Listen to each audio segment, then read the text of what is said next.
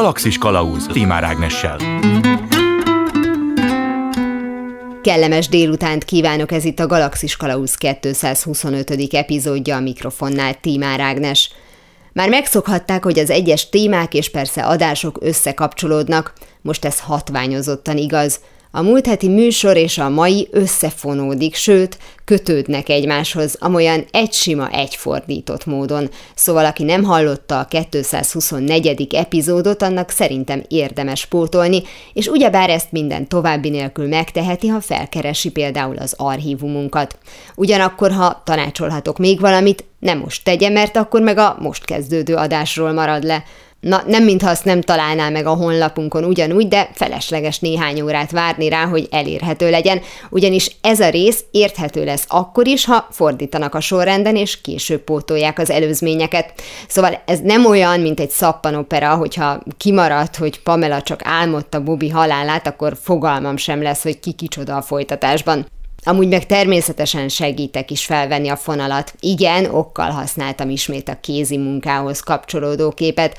Egy hete Rutkai Bori énekes képzőművésszel többek között a horgolásról beszélgettünk, hogy aztán átkanyarodjunk a kötésre, bebizonyítandó, hogy történelmi előzményei vannak, hogy igenis férfiak is kötnek, sőt, régen csak ők köthettek. Mivel azonban napjainkban az urak közül is egyre többen választják a kikapcsolódás e módját, még nemzetközi csoportok is létrejöttek például a közösségi oldalakon, természetesen magyar tagokkal.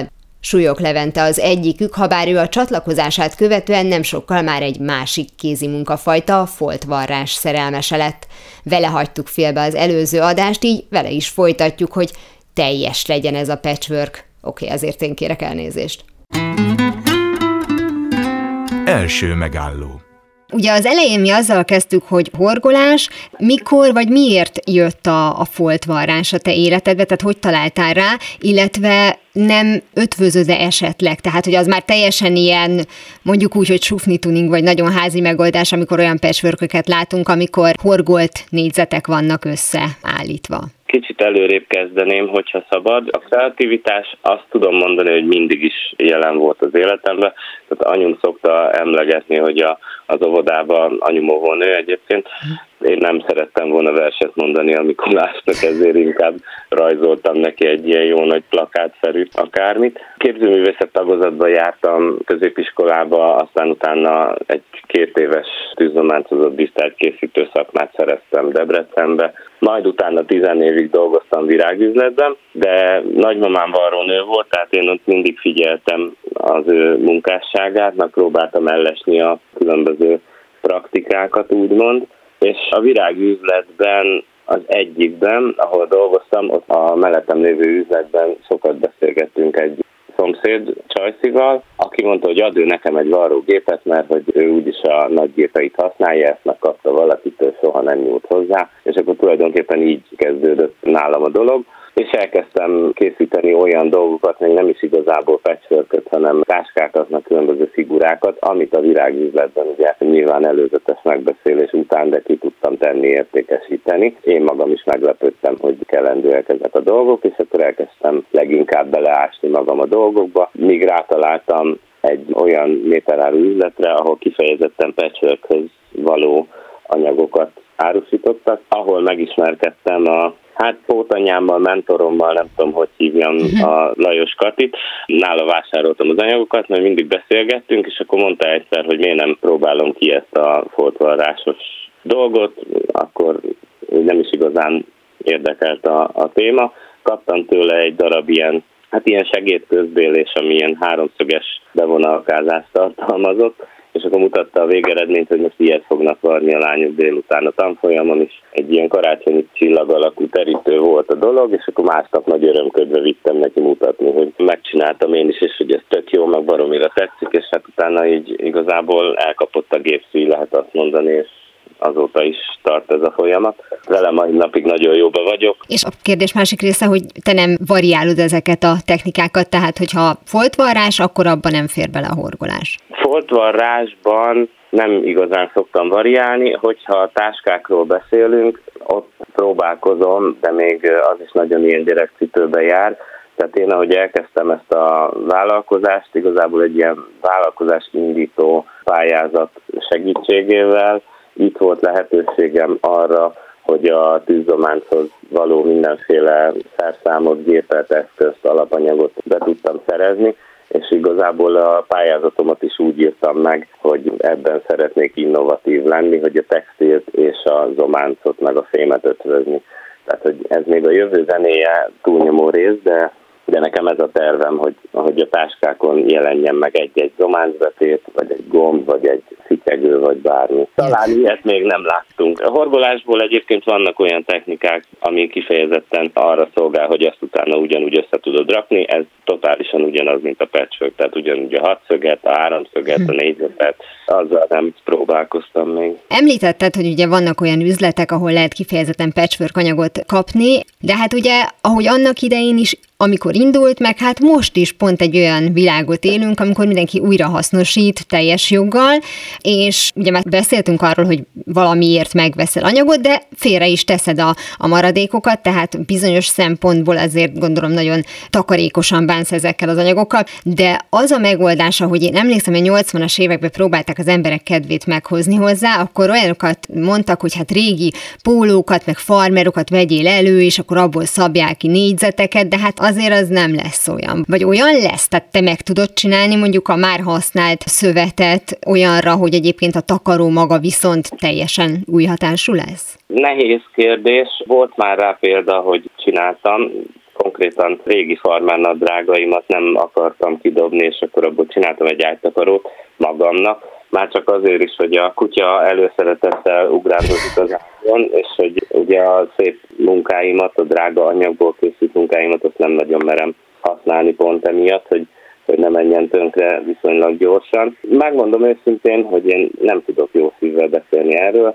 Régen valóban maga a foltvarrás is innen jött, hogy a szükség hozta úgymond, hogy a végletekig felhasználjunk anyagokat, de ma már ez sajnos egy olyan hobbivá nőtte ki magát. Engem valahogy nem varázsolt el ez a dolog, rengeteg ilyen képet látok az interneten, de úgy igazából még nem láttam olyat, ami úgy megfogott volna, hogy na ez tényleg. Láttam, de ahhoz meg nem fogok hozzá, mert azok olyan őrült nagy munkák. Tehát konkrétan van olyan, aki ezzel foglalkozik, és csak farmer gyűjteménye van feketétől fehérig, és olyan tájképeket, meg városrészleteket ragazgat, és utána var össze valahogy belőle ilyen óriási teljes szobafal méretűt, hogy elképesztő, valahogy ez még nálam kimaradt, vagy, vagy még nem, nem ért el az a sugallat. Ha már ugye említetted, hogy beleástad magad, hát nyilván annak idején elsősorban gondolom ennek a technikai részébe, és most is ugye említetted, hogy a kezdetek hogyan néztek ki, a történetét megismerted, mert ha foltvarrásról van szó, akkor nekem legalábbis is lehet, hogy teljesen tévesen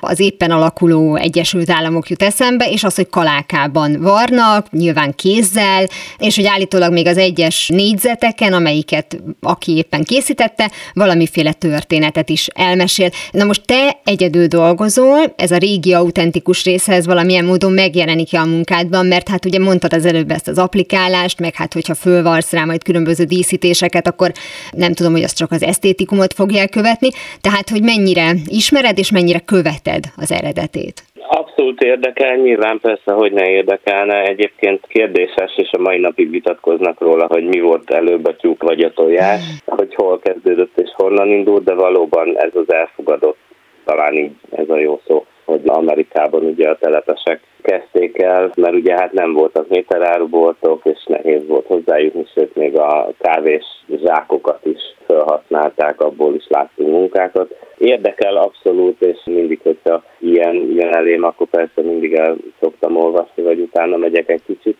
Ezt csak filmekből tudjuk, vagy ilyen mindenféle leíratokból, hogy szignózták is a munkájukat az emberek. Van például egy film, jelenleg nem ugrik be a színe, majd ha közben eszembe jut, akkor mondom. Azt hiszem, hogy a szerelem színe volt, nem? Igen, igen, igen, igen, igen. igen. Winona Ryderrel, és akkor mindenki igen, a saját tehát, történetét elmesél. Igen, és el is mesélte közben, abszolút jó az a film, de így nagyjából ennyit tudunk róla, illetve még az, hogy például Amerikában ugye az ötven államnak mindegyiknek van egy jellegzetes blokkja, tehát itt, amin Ohio csillag, Misszúri csillag, most hiszen ezek jutnak eszembe. És akkor meg tudják varni az egész Egyesült Államokat. A kaláka része az mennyire áll távol tőle? Tehát te ezt egyedül szereted csinálni? Nem, abszolút élünk társasági életet is, ugye a foltvarrásban, vagy foltvarrók. Táborokat is szoktunk tartani, én magam is szoktam, meg van, ahova hívnak oktatónak, és akkor ott akár ötven-hatvan ember is össze tud gyűlni, és akkor alkotunk. Nem közösen, hanem általában úgy szokott kinézni, hogy van egy oktató, és akkor akinek kedve van hozzá, tehát ott semmi nem kötelező, az úgymond nyaralás és szabadság, és akkor mindenki készíti a saját kis darabját, oktatói felügyelettel vagy segédlettel. Nekem egyébként van egy csoportom, tehát úgy néz ki a foltvarrás Magyarországon, meg szerintem mindenhol a világban, hogy különböző csoportok léteznek. Nekem van egy héttagú csoportom jelenleg, és akkor mi elég gyakran összejárunk, nem tudom, havonta legalább egyszer igyekszünk, de sajnos az nem a munkáról és a foltvarrásról szokott szólni leginkább, hanem a gasztronómia, és a, jól érezzük magunkat. Abszolút ilyen baráti társaság vagyunk mi, de sok helyen csinálják azt, hogy, hogy egy műházban összegyűlnek, és akkor van valami projekt, amin dolgoznak, vagy valami jótékonysági dolog, és akkor arra készülnek, vagy tombolatárgyakat varnak. De akkor azt elképzelhetetlenek tartod, hogy a saját munkádba valaki belepiszkáljon, tehát hogy valakivel, vagy valakikkel együtt üljetek körbe, és akkor körbeadjátok ugyanazt a, legyen az takaró, vagy táska, és együtt készítsétek el, hogyha nagyon nagy munkáról van szó, tehát hogy ilyen szempontból ragaszkodsz, gondolom, akkor az egyéni munkához. Nem feltétlenül tudnám ezt sem mondani, főleg most az elmúlt évben is meg még jelenleg is tartanak ilyen dolgok, tehát van egy úgynevezett medalion projektünk, meg volt, először a csoportommal vittem végig ezzel a hét emberrel, hogy mindenki megvart egy megadott közepét, tehát egy előre megadott méret alapján egy valami középső dolgot, és akkor megvolt a rendszer, hogy azt mindig kinek adja tovább, aki szintén rávart egy következő sort, és a végén így egy egész nagy ilyen másfélszer-másfél méteres falikép keletkezett belőle. Majd aztán ezt tetszett sok mindenki másnak is, úgyhogy utána a, a C-ben is csináltunk egy ilyen felhívást, ahol szintén három darab hatfős csoport elkezdte készíteni, és már most így a vége felé járnak a munkálatoknak, és baromira élvezték szerintem hmm. ők is ezt a dolgot. Tehát akkor nem lehet kijelenteni, hogy ez egy egyéni, ez is egy közösségformáló program tud lenni. Nagyon szépen köszönöm Sulyok Leventének, a Magyar Foltvarró Céh elnökének, hogy beszélgetett velem kicsit horgolásról és leginkább foltvarrásról, patchworkről. Köszönöm, hogy ezeket elmondtad. Én is köszönöm szépen. Totó, azt hiszem, már nem Kansasben vagyunk. És még mindig nem szabadulunk a textilneműktől. Már az előző adásban is kiderült, hogy milyen nagy értéket képvisel egy kézzel készített takaró, vagy éppen egy horgolás, ami pontosan követi egy porszívó áramvonalait. A történelem egyes korszakaiban a technikák és persze az anyagok változtak, ahogyan a belőlük készült munkák funkciója is, de a jelentőségük nem csökkent. Egy eladósorban lévő lány a huszadik század fordulóján például mit sem ért a megfelelő számú abrosz és lepedő nélkül. Na jó, túloztam. Számított a konyharuha is. Na, de most komolyan. Egyeseknél évek alatt gyűlt össze, mások egy délután alatt beszerezték a kelengyét, móringot, staffírungot, vagy ahogy tetszik. Az elsősorban hozományért nősülő uraknak például minden elnevezést tetszett, gondolom. A különböző kelengyék tartalma bár hasonló volt, a méretük és a minőségük már eltéréseket mutatott. Nem beszélve arról, hogy végül is kinek volt joga, lehetősége belepiszkálni abba a bizonyos tulipános ládába. Az előző beszélgetésben Sulyok Levente hangsúlyozta, hogy a foltvarrás lehet egy személyes elfoglaltság, de akár közösségi program is. Ez igaz a kelengye összeállítására is. Hogy csak a házasulni készülő lány bíbelődött vele, vagy a család női, esetleg férfi tagjai is kivették a részüket az elkészültében, sok mindentől függött. Néha egyszerűen csak attól, hogy mennyire volt közel a bizonyos nagy nap. Minden esetre a hozomány nem volt tréfa dolog, és ahogy haladunk előre az időben és a tizenkilencedik század végétől némi figyelmet a női igényekre is fordítottak, úgy születtek meg az esetleges vagyonukat védő szerződések is. Második megálló. A vonalban Baráth Katalin, a Szegedi Tudomány Egyetem történésze van velem, szia! Jó napot kívánok, hello! Írtál korábban egy cikket, amely a huszadik század fordulóján született házasság előtti megállapodásokkal foglalkozik. Idéztél is benne apró hirdetéseket, ami már ugye eleve a házassági ajánlatokat tartalmazta, és éppen azt emelted ki, hogy egyszerűen nem titkolták azt, hogy az anyagiakat helyezik előtérbe. És erről eszembe jutott, hogy a kezembe akadt valamikor egy ilyen ötvenes, hatvanas évekbeli talán leányok és asszonyok, vagy nem tudom, és ott is, a, de az már társkereső volt, minden hirdetésben szerepel, a végén, még a jelige előtt, hogy lakás van. Tehát, hogy úgy látszik, hogy ez elég sokáig megmaradt ez a dolog.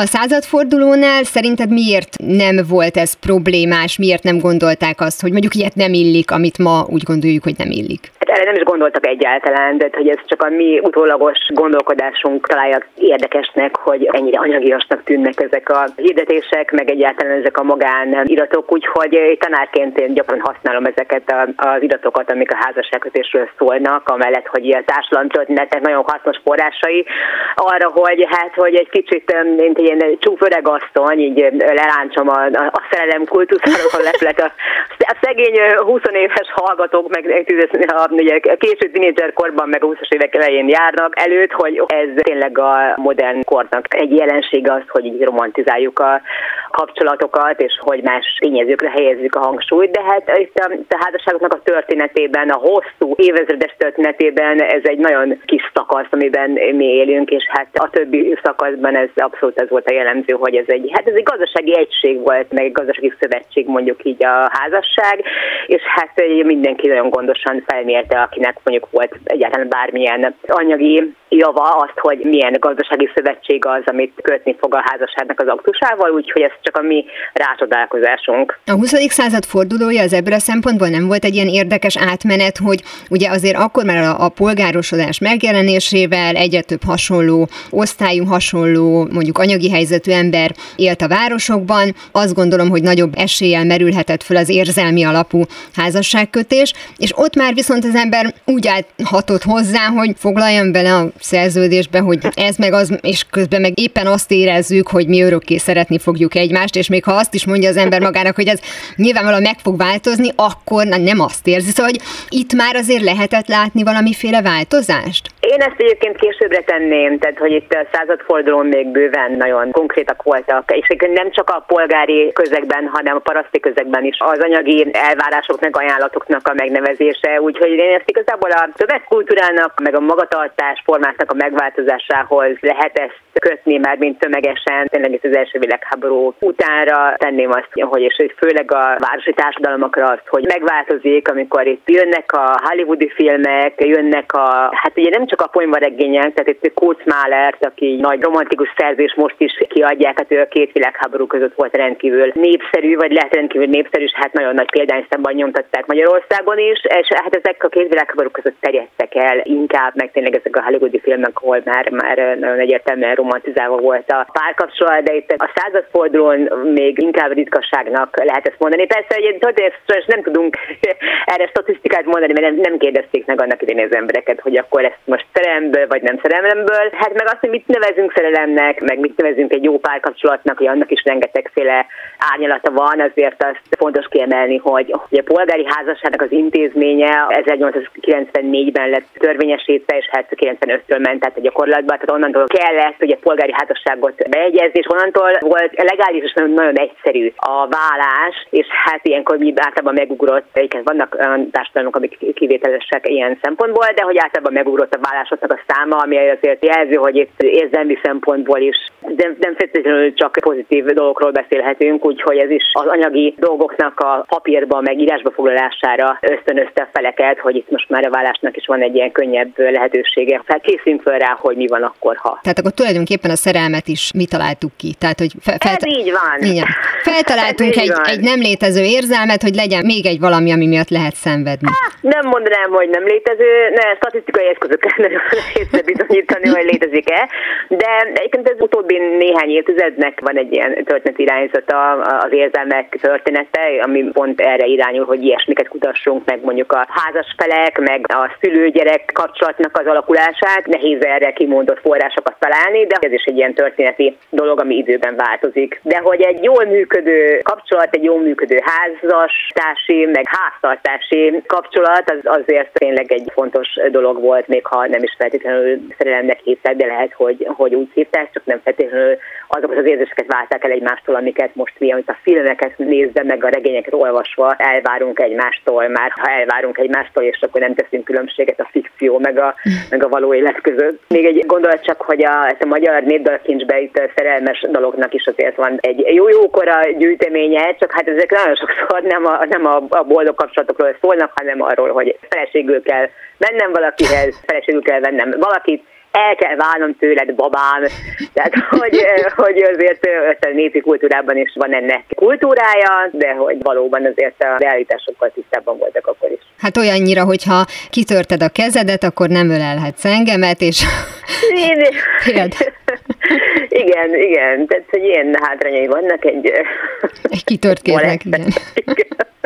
Bocsánat. Szóval, hogy menjünk időben egy kicsit vissza, mert ugye a házassági, mondjuk úgy, hogy szerződések, bár nem tudom, hogy például mondjuk a századforduló, a huszadik századfordulóján így hívták-e, de hát azért valójában ezek gondolom egyidősek magával a házassággal, csak történetesen nem volt írásbeliség, tehát ez a eladom a lányomat két kecskéért című vicc, azért annak alapja van. Igen, egyébként nem mindig foglalták ezt írásban, de hogy, tehát, hogy az, hogy hozományt, kelengyét, vagy móringot, vagy valamelyik szinonimát mondjam, azért azt, azt általában adtak, tehát több száz évre visszamenően, tehát ez a magánjognak egy egy jól ismert eleme volt, hogy valamilyen olyan vagyont adtak a nőnek, ami fölött csak ő rendelkezhetett, de az, hogy részletekbe menően házassági szerződés kössenek, azért ez inkább a kiegyezés utáni polgári korszaknak egy fejleménye, de hát azért hozományról azért mindig igyekeztek valamilyen módon, és tényleg itt gyakran írásban megemlékezni, csak ugye nem házassági szerződésnek hívták. Ez a bizonyos hozomány, amit a nő vitt ugye a,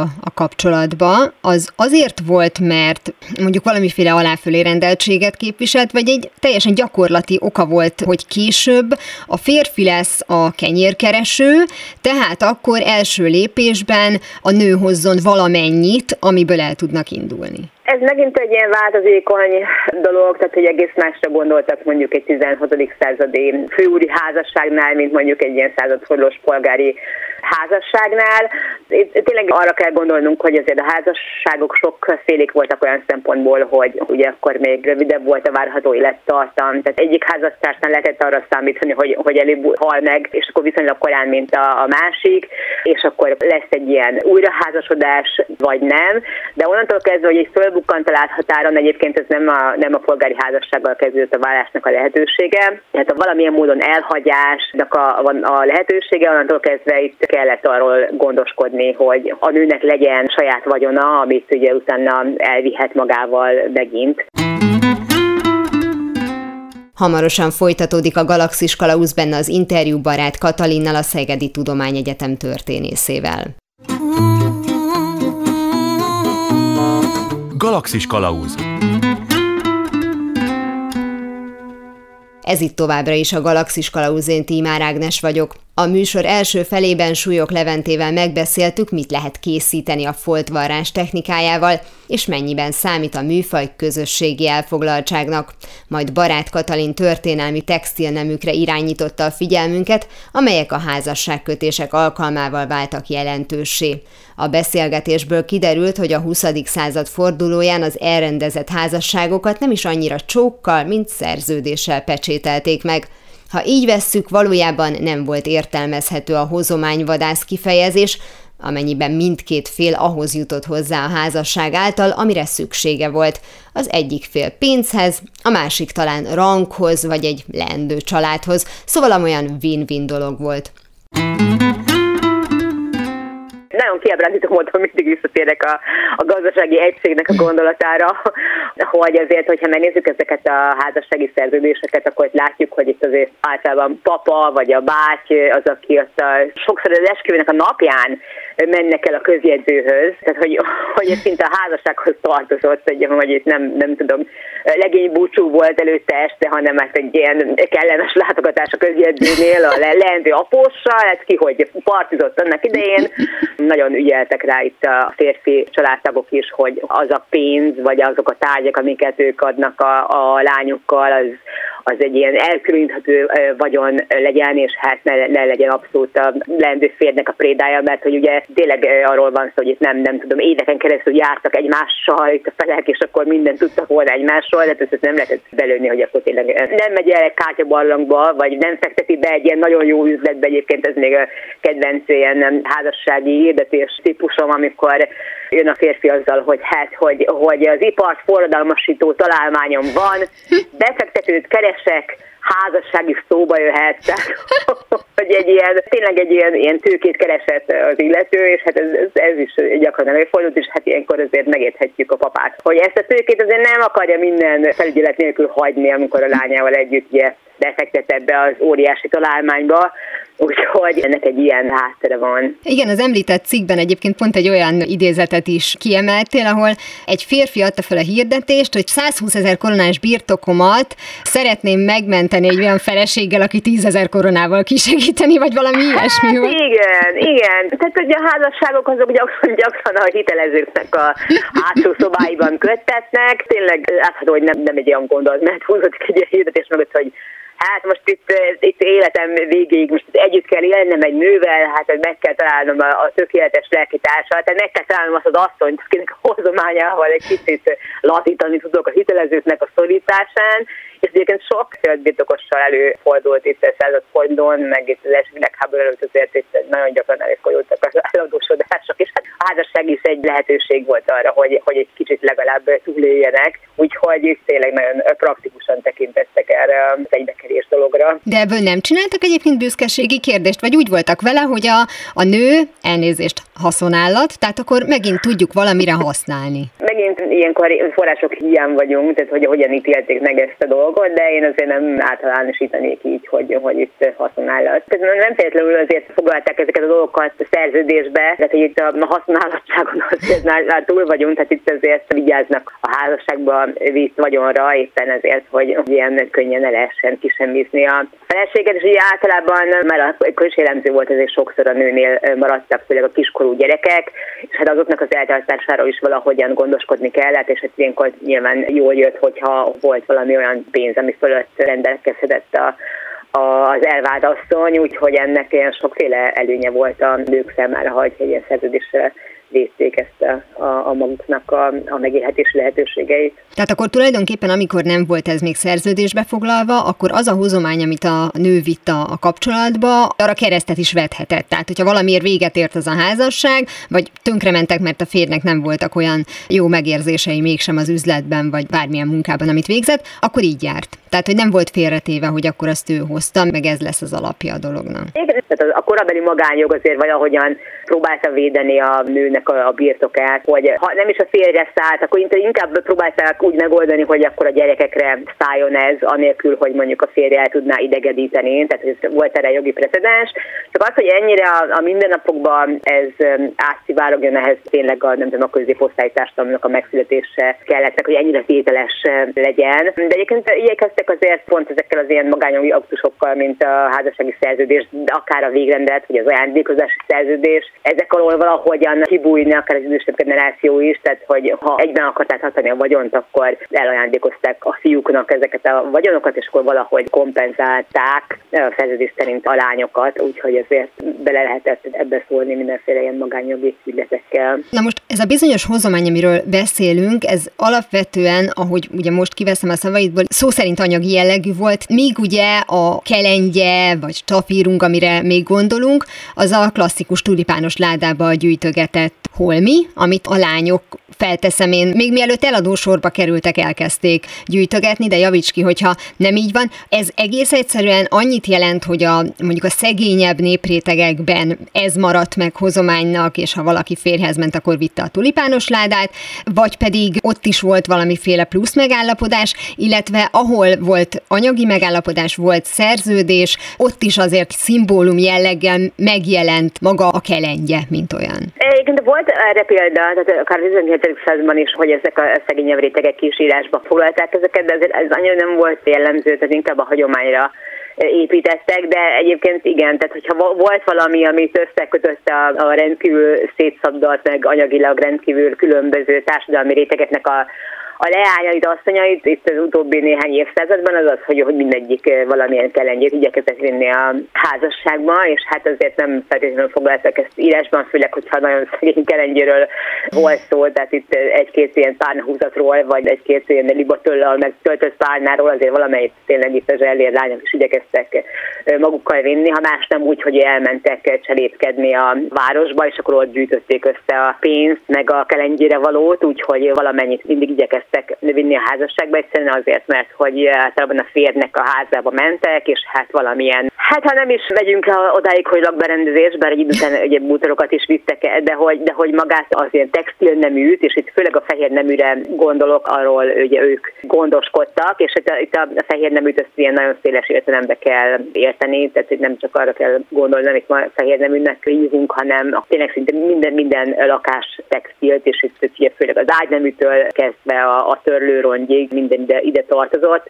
és hát ezek ilyen fogyóeszközök voltak egy háztartásban, ahogy most is azok, de hát egyébként egészen, egészen brutális számokat lehet itt olvasni, akár itt a házassági szerződésekben, meg egyáltalán, hogyha van valamilyen forrásunk erre a fehérnemű típusú kelengyére, tehát hogy én mindig elámulok, amikor azt látom, hogy huszonnégy lepedő.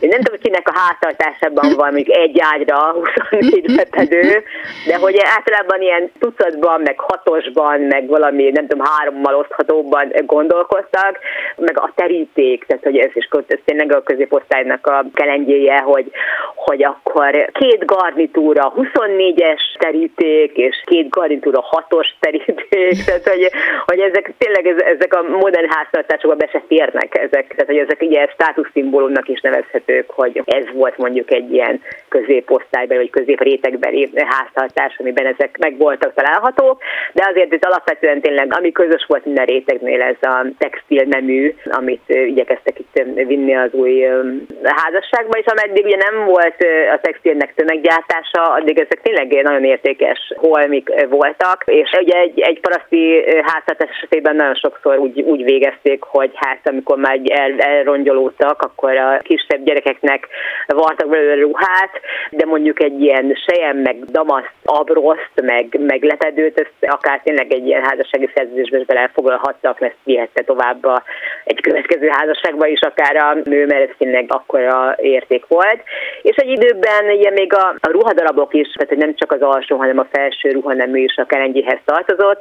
Tehát aztán ez megint a huszadik századnak a fejleménye, olyan gyorsan kezdett el pörögni a divat, hogy ebbe egyszerűen nem volt értelme bele fektetni, mert hogy itt öt éven belül kiment a divatból az a kalap, amit még a hosszományjal kapott volna a hölgy, úgyhogy, úgyhogy nem volt érdemes erre ebbe fektetni, hogy tényleg, tényleg inkább a konyha, meg időnként a cselédszobának is a textil neműit, meg a cselédnek az ágyneműit is a hozományban, kelengyében, mondjuk inkább így, itt az asszony, vagy hát a mennyasszony magával, úgyhogy itt tényleg nagyon jó képet kaphatunk arról, hogy hogy nézett ki egy ilyen, tényleg ilyen középrétegbeli háztartás, hogyha megnézzük ezeket, hogy mik voltak az elvárások, akár az öltözködésre kapcsolatban, úgyhogy ezek, ezek nagyon sok mindent elmondanak a mindennapi életről, és ezek a listák. Azt lehet tudni, hogy miért alap vetően textil nemű volt? Mert említetted ugye, hogy amelyik mondjuk egy picit gazdagabb réteg volt, ott mondjuk a porcelán is felmerülhetett, azért, mert ebbe lehetett valami személyességet vinni, hiszen azt még a szegényebb lányok is meg tudták varni, ők maguk hímezték, hogy valamilyen szép legyen,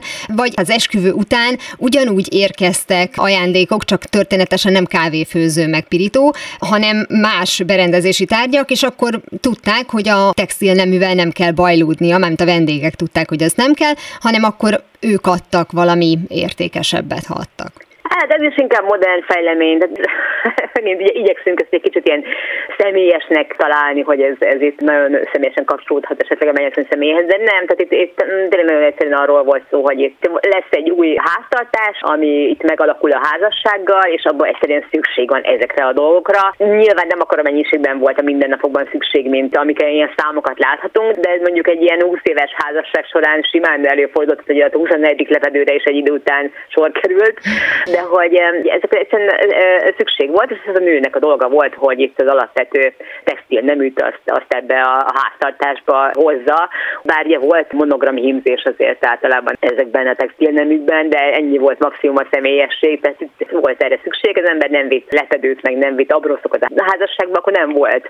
Úgyhogy ugye nagyon-nagyon hétköznapinak praktikus jelentősége volt, bocsánat, hogy mindent, hogy lerángatok a, a gyakorlatnak a szintjére, de hogy, hogy persze ez lehetett reprezentációs eszköz is, de ez inkább már arra kell gondolnunk, hogy miből voltak ezek a textilneműk, és akkor ezen a szinten már lehetett kitűnni ezzel meg azzal, de ez, hogy itt alapvetően kellett az ágynemű, meg kellett a, a női alsóruha, meg kellett a konyhanemű, azt, ezt erről a, a nőnek kell gondoskodni. Nem, mondjuk ez aranyos, hogyha ugye azért, mert a férfi házába költözik, addig a férfi remekül el volt abrosz meg lepedő nélkül. Azért az így biztos volt neki valami, vagy a ház is új volt, tehát hogy új házba költöztek, új lakásba. Így van, egyébként érdemes erre gondolni, de azért nem feltétlenül úgy kell elkezdeni a férfiaknak az életét se, hogy saját lakásban éltek. Nagyon gyakori volt tényleg a polgári háztartásokban a, a, a bérelt lakás, és akkor ilyenkor nyilván egy új lakásban költöztek, hogyha egyáltalán, tehát nagyon sokszor a, a férfi is a szülői házból költözött el, vagy nem feltétlenül költözött el, hanem mondjuk ugyanannak a háznak a, egy ilyen melléképületébe, vagy emeletére költöztek, és akkor azért nagyon gondosan igyekeztek a anyósnak a háztartását, ha lehetett, akkor itt elválasztani az új háztartástól.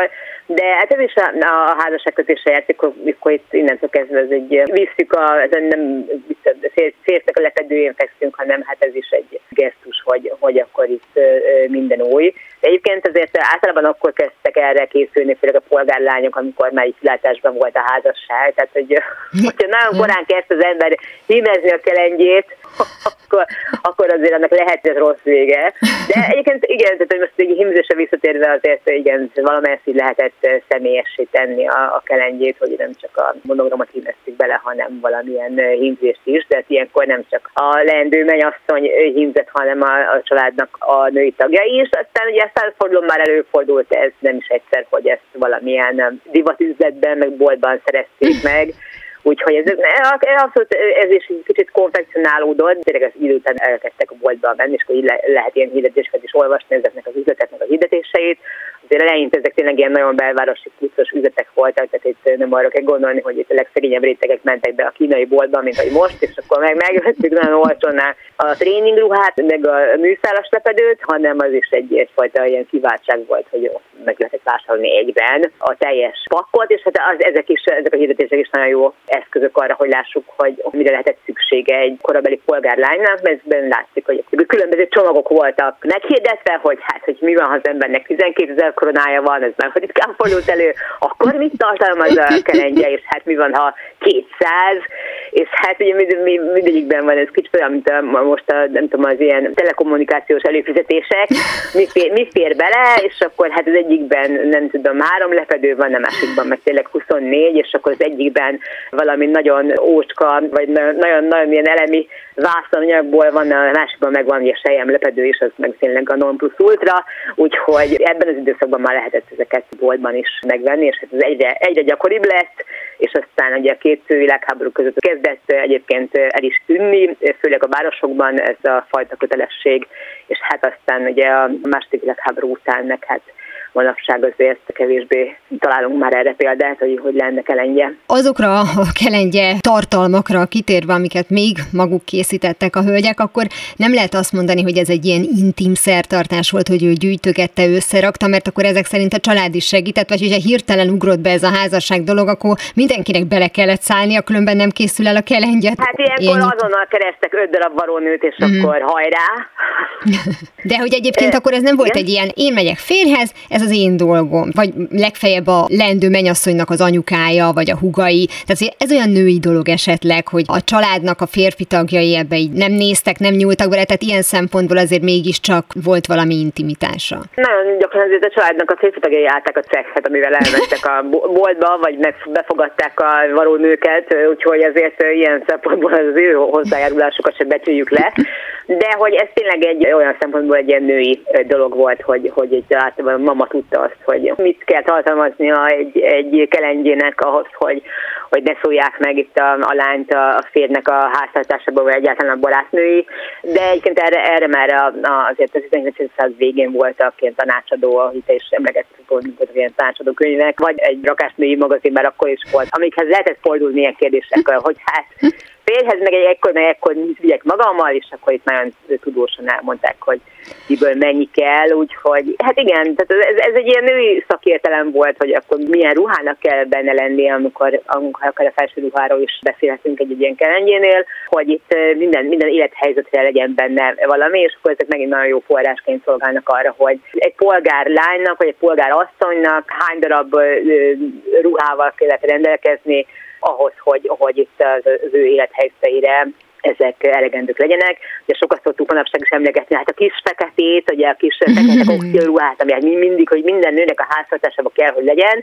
Hát a nagy fekete volt ebben az időszakban a, a női felső ruházatnak a kötelező eleme, amikor azért előfordultak ilyen felső ruházatok is a kelengyében, tehát egy ilyen fekete ruha, ami az mindenféle ügyintézéshez meg az utcára megfelelő, ez az alap, és akkor innentől kezdve meg ezt lehetett feljebb srófolni, de igen, tehát ezt, ezt a nők tudták, hogy minek kell benne lenni a kelengyének, de hát ugye apa is el tudta ezt idő után végezni, ha bement az áruházba, vagy ebbe a divatszalomba, és akkor elmondta, hogy van tízezer korona ebből. Legyen, legyen, legyen egy kelengye, és tényleg ezek, ezek hogyha ilyen magasabb rétegből származott a mennyasszony, akkor ezek ilyen, hát mint manapság is az ilyen-olyan hercegnének a mennyasszonyi ruhájáról pontosan tudjuk, hogy kitervezte és honnan van, tehát hogy itt a arisztokratáknak, a mennyasszonyoknak a, a férhez menésekor is az ilyen érdekes döntés volt, hogy honnan szerezték be a kelengyét, Párizsban vették, vagy Bécsben vették, vagy hát ilyen nagy honlányok voltak, és akkor Budapesten csináltatták, vagy rakadták össze, és akkor ilyenkor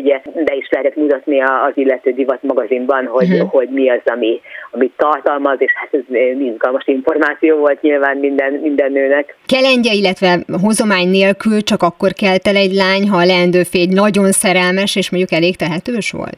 Hát azért itt a második, meg harmadik házasságoknál akkor is igyekeztek tényleg az ágyneműt azért a lányoműről valahogyan gondoskodni, meg egyébként meglepő módon a, a munkás házasságokban is volt kelengye, meg az iparos lányoknak is általában adtak valamilyen kelengyét. Ez inkább az ágról szakadsághoz köthető, hogy, hogy kinél hiányzott a kelengye, legalábbis ebben az időszakban, ugye mondom, hogy itt a, itt a két világháború között azért egy, egyre több lett a kivétel, aztán meg az lett az általános, hogy, hogy már nem kell egy ilyen kelengyét, legalábbis a városi kultúrákban, de tényleg az anyagi lehetőségek szabták inkább a határt. Főleg, hogy a férjnek sem volt semmije, akkor, akkor azért könnyebben el lehetett nézni ezt, hogy, hogy nem nagyon van, de azért tényleg itt a legszegényebb lányok is igyekeztek valamit összerakni, ha más nem, akkor ugye arra szorultak rá, hogy a, az édesanyjútól örökölt, az édesanyjútól kapott kelengyének a, a darabjait egészítsék ki, vagy valahogyan azokat vigyék tovább, úgyhogy, úgyhogy itt tényleg a, a szegény parasságnál is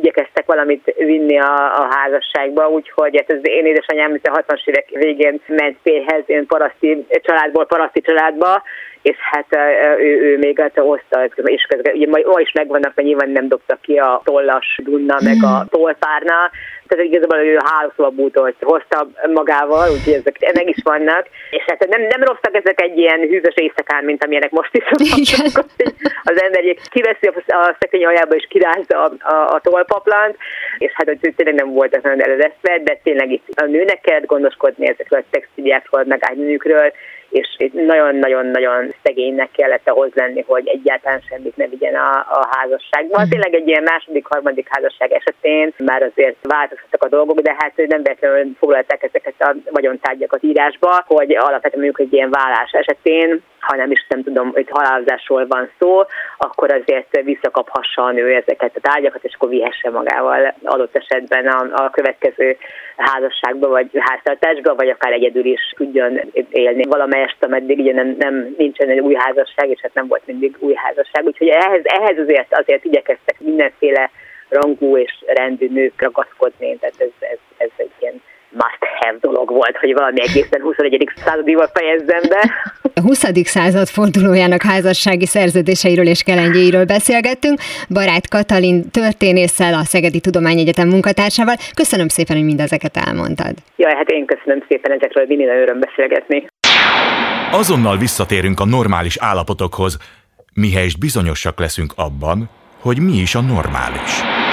A kelengyét persze nem gyűjtögethették a sarokban, vagy rejthették zsákba, erre szolgált a hagyományos tulipános láda. A házasság előtt álló leány ebben tárolta nem csak a hozománynak szánt textilnemüket, de személyes tárgyait, könyveit, ékszereit is. Így a láda, amely egyébként az adott tájegységre utaló színeket és motívumokat viselt magán, az esküvő után is az akkor már asszonyé maradt. Hogy kinek mi számít értéknek, az eltérő, de hogy a számukra fontos dolgokat itt őrizték a nők, azt az is bizonyítja, hogy a korabeli tulipános ládák többségét zárral látták el. Mára ennyi volt a Galaxis kalauz, jövő héten ugyanekkor találkozunk. Hamarosan archívumunkból visszahallgathatják a mai adást is, valamint most már podcast formában is elérhető a műsor. A rádió és a Galaxis kalauz Facebook oldalán további érdekességeket találnak, illetve ha még nem tették, iratkozzanak fel YouTube csatornánkra. Köszöni a figyelmüket a szerkesztő műsorvezető Tímár Ágnes. Viszont hallásra! Viszlát, és kösz a halakat! Ez volt a Galaxis kalauz. Tímár Ágnes műsorát hallották.